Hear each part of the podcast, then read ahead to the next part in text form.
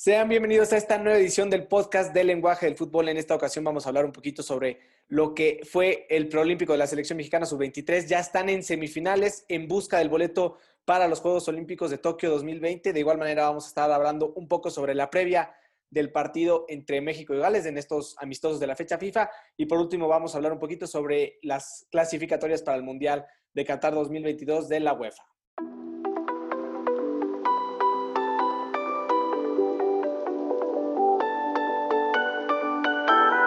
Y comenzamos. Como se esperaba, México terminó derrotando por 1 a 0 a la selección de Estados Unidos. ¿Qué opinas, Mipón?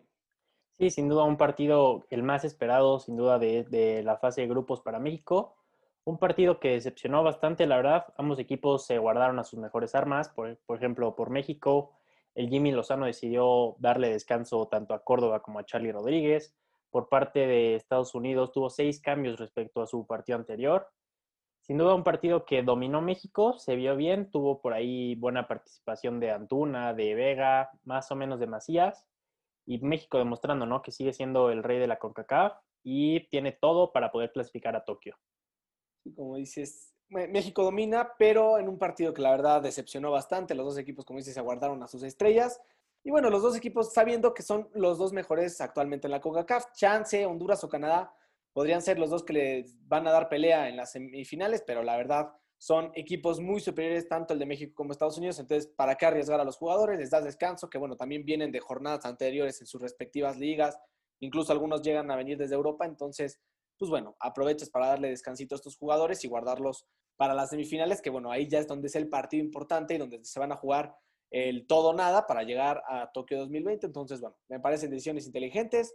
Era un primer lugar que la verdad no importa mucho, sobre todo considerando lo cerrado que está el otro grupo, donde, bueno, este, para el momento que ustedes ya lo escuchen ya lo van a saber, de momento no sabemos, están Honduras y Canadá con cuatro puntos y El Salvador y Haití con un solo punto en lo que va de los grupos. Falta el, bueno, hoy jueves, mañana viernes ustedes ya van a saber cómo quedaron los resultados entre estos equipos, quién pasa en primero, quién pasa segundo, quién enfrenta a México y quién enfrenta a Estados Unidos. Probablemente van a ser Honduras y Canadá, veremos qué es lo que pasa.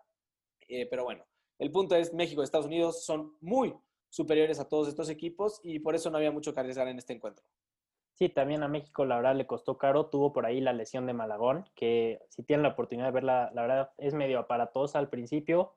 Gracias a Dios no fue una fractura, sino solo terminó siendo una luxación. Desgraciadamente Malagón se pierde el resto del preolímpico, pero tenemos por ahí a Jurado, que es cierto, no ha tenido tantos minutos en Cruz Azul, solo ha jugado un partido en liga, pero puede puede demostrar y que tiene gran confianza y que puede ganarse ese lugar, ¿no? También por ahí también el tema de Macías, ¿no? Que salió abucheado. Realmente no sabemos por qué, no sabemos si porque era afición del Atlas, y eso decía el Jimmy, ¿no? Que era afición del Atlas y del América y que por eso le abuchaban. Que realmente debemos de entender que en esa selección probablemente sea, está dentro de los tres mejores jugadores de ese equipo y seguramente va a estar en los Olímpicos. No dudemos que llegue a ser titular también en los Olímpicos, por ahí con algún refuerzo, a lo mejor con Raúl Jiménez. Realmente duele, ¿no? Que en tu estadio te, te abucheen. También hay que resaltar de la afición muy mal gritando ese grito tan homofóbico que tanto ha reclamado la FIFA, que ya nos han advertido que nos pueden sacar de las competencias. Por ahí a lo mejor se, se dice que podríamos quedar fuera de los Olímpicos si la, si la gente sigue gritando y pues desgraciadamente no entendemos, no entendemos, así es nuestra sociedad y parece que nos cuesta muchísimo trabajo entender que no podemos gritar nada al portero rival, ¿no? Sí, ese, este problema que estás diciendo es, es la verdad muy grave. La gente no entiende las dimensiones de este problema porque ya la selección mexicana ha recibido muchas multas de, cantidades bastante altas eh, por, por este grito. Y la gente sigue sin entender y pasan los años, pasan los meses y sigue sin cumplir y la FIFA va a tener que empezar a tener a tomar medidas mucho más drásticas, inclusive como decías, pues ya hay gente que la tiene que empezar a sacar del estadio y, y mira, ya si nos vamos a un tema mucho peor, en, bueno, en seis añitos, bueno, cinco ya, se va a jugar el Mundial de México, Estados Unidos y Canadá. Si las cosas siguen así, quién sabe si la FIFA inclusive pueda echar para atrás a México y bueno, le da lugar a Estados Unidos y Canadá para los solo 10 partidos que se van a jugar en México. Entonces, inclusive podríamos llegar a perder un mundial por este grito. No entiendo, la verdad, la gente que gana, se les ha advertido una, otra y otra y otra, y siguen y siguen y siguen. Pues bueno, la gente al final es la que va a terminar pagando, no lo va a pagar la federación, lo va a pagar la gente. Y bueno, créeme que como mexicano, perderte de un mundial, en, o sea, en casa nadie quiere hacer eso, todos lo queremos vivir. Y la verdad sería algo muy lástima. Ya me estoy yendo un poco al extremo de que vayan a cancelar el Mundial México, pero la FIFA, si la cosa sigue así, pues no, no, no se me haría raro que tomara este tipo de decisiones. Y bueno, hablando un poquito del tema de lo que decías de Malagón, la verdad, mucha lástima porque Malagón lo está haciendo muy bien con el Necaxa, pero bueno, como dices, Jurado tiene su momento de brillar, que ha tenido pocos minutos con el Cruz Azul, después de hacerlo muy bien con el Veracruz, pero bueno, para eso están los momentos, son las oportunidades que te deja el fútbol y bueno, esperemos que poco a poco eh, agarre confianza Jurado y bueno, siga mejorando. Sí, también hay que resaltar que, bueno, el equipo mexicano sí tuvo un buen funcionamiento, no es que haya sido del todo malo, pero sabemos que con esa ausencia de Charlie Rodríguez, pues realmente pesa mucho pero hemos visto a un, a un José Joaquín Esquivel muy bueno, la verdad, que ha mostrado muy un nivel muy alto.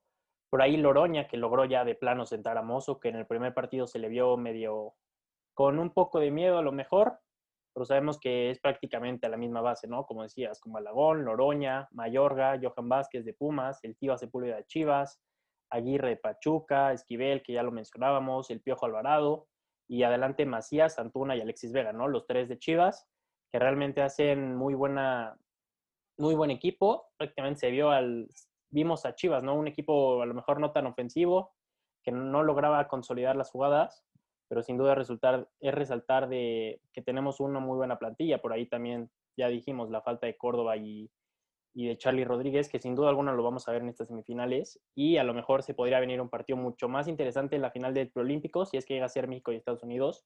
Podríamos ver a los dos equipos buenos y pues, sería un partido mucho más atractivo también. Sí, eso, eso la verdad estaría bastante bueno, que México y Estados Unidos se vuelvan a enfrentar a la final, que bueno, es lo más probable, es lo que, bueno, todo indica que va a ser eso. Esperemos que no le den la sorpresa mínimo a México, a Estados Unidos, la verdad, por mí que lo saquen antes. Bueno, no, mejor no, para que, haya, para, que espectáculo en la final, si no, la verdad no creo que haya mucho. No es por confiarse, pero la verdad es que México sí tiene un nivel muy superior. Pero bueno, ya hay muchas veces que nos han dado sorpresitas equipos de la CONCACAF. Esperemos que este no sea el caso, porque la verdad la selección viene bastante bien. Como dices, hay jugadores muy importantes en este equipo, jugadores que son titulares y de los más importantes en los equipos que juegan. Como dices, Johan Vázquez se ha vuelto súper importante en el Pumas. El Tiva ya se ganó la titularidad de central en las Chivas, en un equipo que tiene muchísimos centrales con muchísima experiencia. Eh, Mayorga, que regresó también a las Chivas para ganarse la titularidad, Uriel Antuna, Alexis Vega, JJ eh, Macías, y bueno, también lo que decías de JJ Macías. Mira, por algo es bueno que la abuchen, porque si lo vemos desde ese punto, la gente ya le exige. Entró un partido, ni siquiera cuántos minutos jugó, 60, 70 minutos antes de que lo sacaran. Y ya la gente le estaba exigiendo, exigiendo por un gol. Aparte que fueran del Atlas, aparte que fueran del América, no está bien que lo hayan abuchado, pero lo que voy ya generó esta exigencia del público para que meta goles. Entonces, eso significa una constancia que lo viene haciendo bastante bien el jugador de las Chivas. Y bueno, esa es la exigencia que vas a tener como líder, como el jugador más importante de la selección. Y bueno, te digo, no es que esté bien, pero así de cierta manera no los elevamos un nivel espectacular y les echamos flores por cualquier estupidez que hagan. Entonces hay que exigirles a estos jugadores, chance no es la mejor manera buchándolos, pero bueno, es algo. Sí, yo la verdad no sé cuál habrá sido la razón de que la gente hubiera abucheado. La verdad no se me hace, no se me hace justo, además por el resultado que se obtuvo, que fue bueno, que sabemos que en estos partidos, sobre todo contra Estados Unidos, pues no importa tanto el funcionamiento, ¿no? Sino simplemente es ganar. Lo vemos en la mayor, que son partidos mucho más difíciles y que la gente se deja llevar por esas emociones, ¿no? Que México, Estados Unidos, los vecinos, que somos rivales la verdad a mí no se me hace tan justo que, la gente le abuche a Chivas, digo a Chivas, a Macías, pero sin duda alguna le tienen, sí le tienen que exigir porque sabemos que es el jugador en ofensiva más importante de esta, de esta selección. También es cierto que viene de una lesión, viene de ciertas molestias. Con Chivas ha tenido un buen nivel, pero queda de ver a lo mejor como mexicano. Y sin duda alguna, pues hay que exigirle más a este jugador, también es cierto eso aparte. Sí, porque tiene, tiene el potencial. Ya vimos que tiene el potencial, ya vimos lo que hizo con el León. Con las Chivas no ha llegado a recuperar ese nivel. Esta temporada estaba empezando a vérsele un poco mejor a Macías a comparación de la temporada anterior, donde, bueno, se le vio muy poco. Pero, digo, no está bien que la buchen, no estoy de acuerdo. Pero en parte está bueno porque, bueno, se se le exige de cierta manera. No sé si lo haya tomado de esa manera, de que hizo una mala actuación y por eso la bucharon. Pero es parte de pues, un crecimiento como futbolista que tienes que aceptar, no, no fue una crítica en sí de, la afición, pero tienes que aceptar eso y bueno, mejorar en base a eso y aceptar esa presión porque a esta edad, a, la sub-23 ya le están abochando. Imagínate lo que va a vivir en la selección mayor. Y bueno, si suponiendo que se va a Europa porque creemos que tiene el nivel para hacerlo, pues ahí también le va a pasar. Entonces son parte del fútbol y bueno, qué bueno que lo aprenda. Me parece es una experiencia en la que puede aprender mucho Macías. Esperemos que lo tome en este aspecto donde pueda aprender de esta experiencia y bueno, no lo tomen nada más algo para enojarse y para decepcionarse, sino como un proceso de aprendizaje y bueno, así seguir mejorando día con día. Sí, también como dices, es importante que la gente le empiece a exigir. Sabemos de la calidad que tiene y por lo tanto tenemos que exigirle. Y también, bueno, mencionando sobre todo la parte de Estados Unidos, que no lleva un equipo al equipo bueno, por así decir, que podrá llevar. Es decir, en la selección mayor, el promedio de la, de la selección de Estados Unidos, la titular, en que jugó este amistoso contra Jamaica, donde obtuvieron la victoria 4-1, el promedio, si no me equivoco, es de 23 años. O sea, siete de los jugadores que fueron titulares en este partido con Estados Unidos perfectamente pudieron jugar en esta selección. Y es muy probable que en los Olímpicos no veamos a la selección que está en el Proolímpico, sino veamos a muchos de Europa. Es cierto que también tienen una carga muy, muy fuerte con todos los partidos que están jugando en el continente europeo, pero sin duda alguna podríamos ver a todos esos jugadores que están en Europa en los Olímpicos y es un, es un equipo mucho más competitivo que sin duda alguna podría hacérsela muy difícil a México. Sí, lo veníamos diciendo justo antes de que se jugara este partido México-Estados Unidos, que Estados Unidos, para la edad que tienen, no tienen las armas, las mejores armas que tienen, y aún así, digo, un 1-0, la verdad, un partido bastante malito. México tuvo para hacer mucho más, y la verdad, para tener México su mejor once ideal, o sea, bueno, podrías meter, no sé, a quién más llamaron a la selección nacional, a Laines, y bueno, César Montes, si no me equivoco, también está en la edad para llegar a los Olímpicos. Edson también puede entrar. Edson Álvarez también. Pero bueno, son tres jugadores, de Estados Unidos son siete, es muchísima la diferencia y hay que tomar en cuenta que, bueno, la mayoría de estos futbolistas estadounidenses juegan en Europa, en México solo juegan Edson y Diego Laines de la edad. Entonces, pues ahí hay una superioridad numérica cañón eh, que, bueno, demuestra que Estados Unidos lo está haciendo bien y que México se tiene que poner las pilas, tiene que empezar a exportar jugadores a Europa y, bueno, este, así pues mejorar al futuro, porque si nos quedamos con los futbolistas en México, la verdad el nivel no es lo mismo que en Europa, no se van a poder desarrollar para llegar a competir por un mundial que es lo que todos queremos, que es nuestro sueño. Y bueno, si no se van a Europa, con el nivel de, que hay en México, la verdad es algo muy complicado. Sería soñar demasiado. Sería imaginarnos muchas cosas chingonas, pero no hacerlas. Ese es el problema con todo este tema.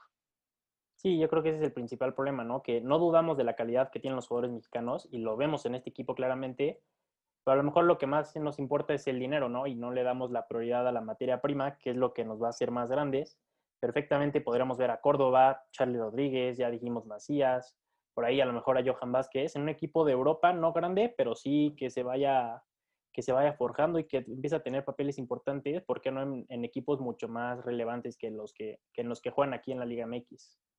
Sí, es, lo que pasa con todos los mexicanos. Nunca, bueno, muy pocas ocasiones se van a equipos grandes y cuando se van a equipos grandes es raro que triunfen ahí. Por ejemplo, en el caso de Raúl Jiménez, se fue al Atlético Madrid, lo banquearon, se fue al Benfica, lo banquearon y encontró su oportunidad en el Wolves y de ahí no se salió.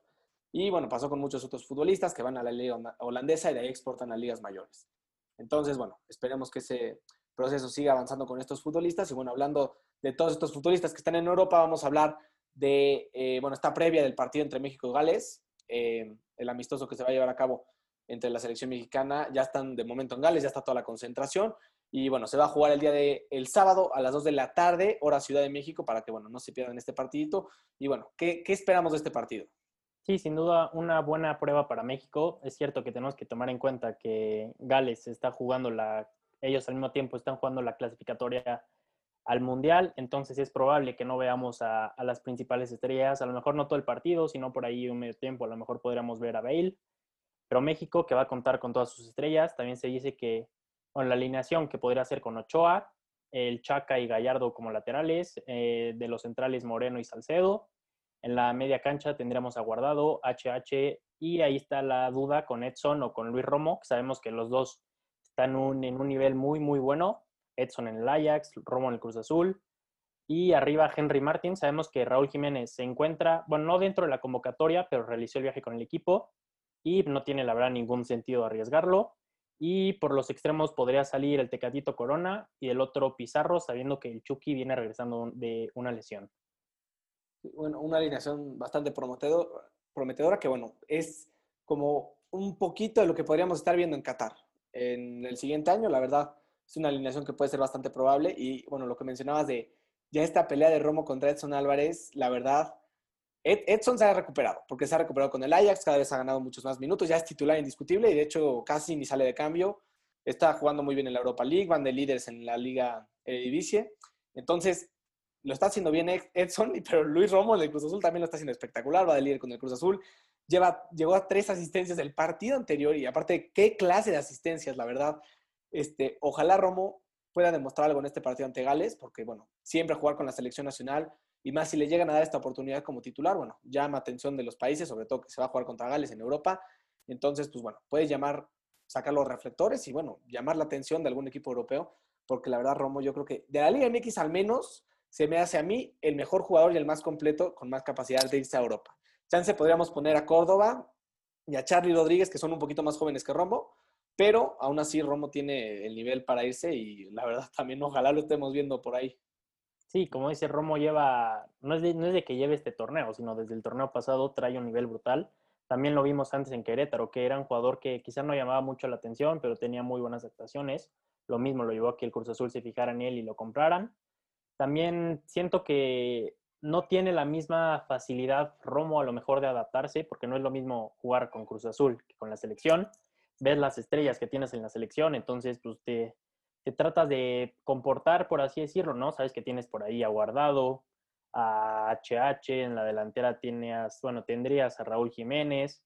Sin duda alguna vemos a Romo en Cruz Azul, un jugador que aprovecha los espacios y él mismo lo ha dicho, que esa es la posición que le gusta, ¿no? Que prácticamente no sabemos de qué juega, lo ves defendiendo, lo puedes ver de central, lo ves prácticamente rematando y el nivel que está mostrando es realmente considerar. Sin duda alguna ya a lo mejor se podría estar tardando un poco en, irse a Europa. Sabemos que no es ni joven ni viejo, ¿no? Pero no dudemos que también algún equipo europeo lo esté viendo y también el Tata debe de darse cuenta que debe darle estas oportunidades, sobre todo en estos partidos, para que pueda proyectarse y por qué no llegar al viejo continente. Sí, exacto. Como dices, no es ni joven ni viejo, pero tiene una edad bastante aceptable. A ver, ya estamos tratando, tiene 25 años, 25 años sigue siendo muy, muy joven. O sea, Todavía le darían, bueno, 10 años buenos para jugar en Europa. Chance ya un poquito viejo, pero la verdad es muy buena edad todavía para llegar al continente europeo. Y bueno, pero también lo que dices aquí, no tiene experiencia con la selección mexicana. Sería de sus primeras veces que porta eh, el escudo de la selección nacional. Y a comparación de Son Álvarez, a pesar de que es una persona mucho más joven, ya tiene incluso experiencia mundialista Edson. Entonces, también ahí hace diferencia. Y bueno, los dos jugadores que, como dices, son muy versátiles, tanto Edson como, como Roma pueden jugar en la posición que sea, ya sea lateral, central, medio centro defensivo, medio centro ofensivo. Los dos pueden jugar de lo que quieras, de lo que necesites. Va Netson, va Romo y te quitas de problemas. Entonces, eso es algo bastante, bastante bueno para el Tata Martino, que bueno, tienes esas, aparte de tener dos opciones de jugadores con tanta versatilidad, sabes que son dos futbolistas de muy buen nivel y que bueno, pueden ser de los siguientes líderes en la selección mexicana, sobre todo hablando un poco más de Edson Álvarez, me parece. Sí, como dices, Edson ya cuenta con bastante experiencia, sabemos que ya está en Europa, está en un equipo, se podría decir, grande, porque ha sido, bueno, ha tenido sus épocas muy relevantes, sobre todo en Europa. A Edson no le ha tocado tanto, sobre todo en Champions. Y Romo, como, como decíamos, ¿no? También hay que ver de qué posición lo usa el Tata. Sabemos que, como ya habíamos dicho, Cruz Azul juega más en media cancha. A lo mejor el Tata lo llega a usar como central, como a lo mejor un tercer central, como contención.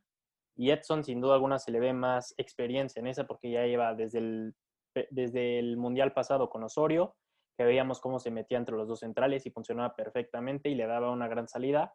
Y Romo quizá no es el jugador más técnico posible, porque de repente lo ves ahí conduciendo y como que le falla de repente dar algunos pases, pero te puede liquidar, liquidar jugadas. Es un jugador de gran altura y que si, si le das permiso de llegar al área, te puede te puede liquidar. También sabemos de la calidad de Guardado y Herrera, que dos jugadores consolidados, nada más en los equipos que juegan, en el Atlético y en el Betis, que también vienen de estar algunos algún tiempo lesionados, pero también sería importante poder verlos.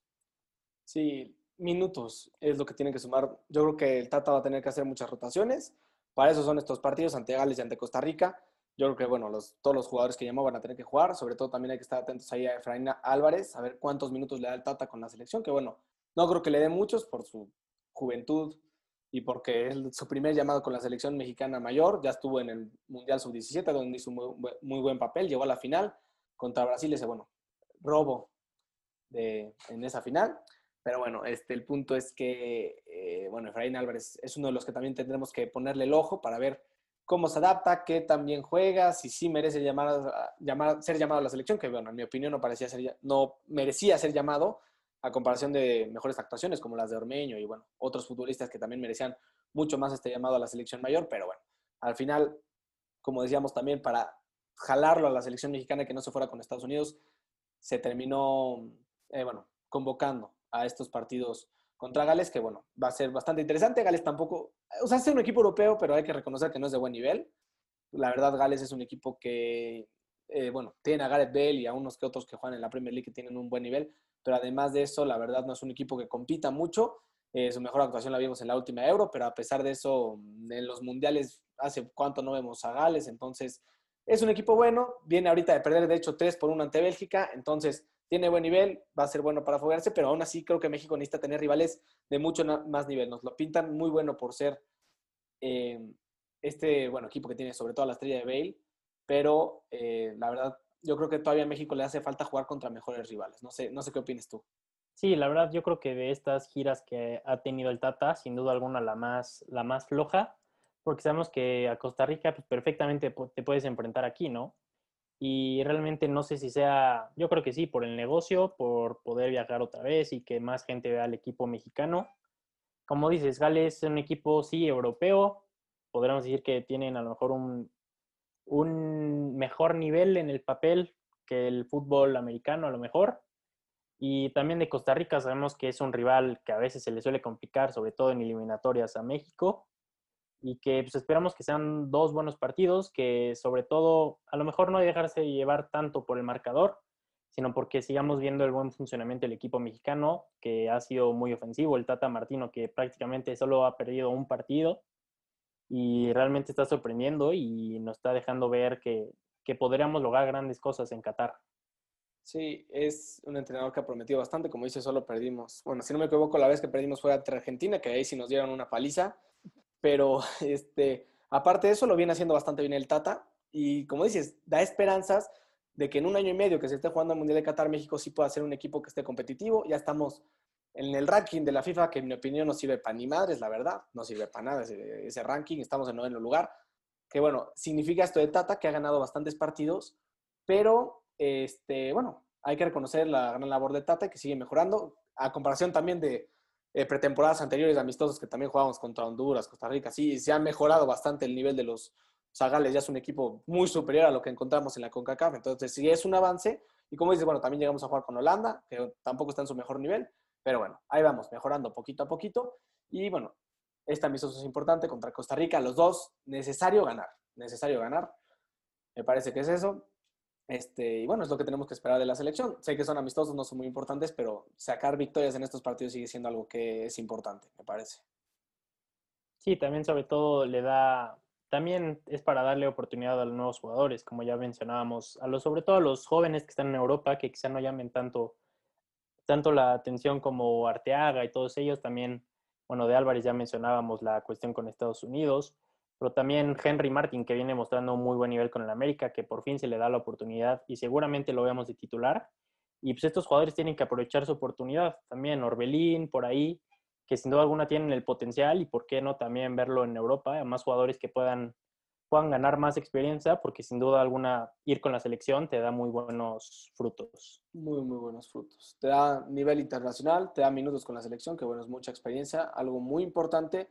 Entonces, bueno, esperemos ver muchos cambios, muchos futbolistas que estén dentro del terreno de juego y bueno, este, que esta selección dé un buen papel ante Gales y ante Costa Rica la siguiente semana. Y bueno, con esto vamos a pasar a hablar rapidísimo de lo que fue estos primeros dos, estas primeras dos jornadas de los clasificatorios para el Mundial de la UEFA. Y bueno, hubieron varias sorpresitas. La primera fue donde Turquía le terminó derrotando por cuatro goles a dos a los Países Bajos. Holanda decepcionó completamente en este encuentro. Eh, los goles fueron de Klassen y de Luke de Jong, pero la verdad, este, lo que hizo Turquía fue bastante bueno, con un hat-trick de Yilmaz y otro de Kalanoglu. Entonces, sorprendiendo en el primer partidito. Después también Portugal se llevó los tres puntos. Lo hicieron ante Azerbaiyán, donde, bueno, Cristiano no apareció, solo hubo un autogol de Medvedev por parte de Azerbaiyán, pero la verdad, Portugal, que bueno, es un equipo del que yo espero bastante, con muy buenos jugadores, muy buenas promesas, que la verdad este, no lo hizo muy bien. Después tuvimos el Francia-Ucrania, que también fue otro partido donde decepcionó Francia.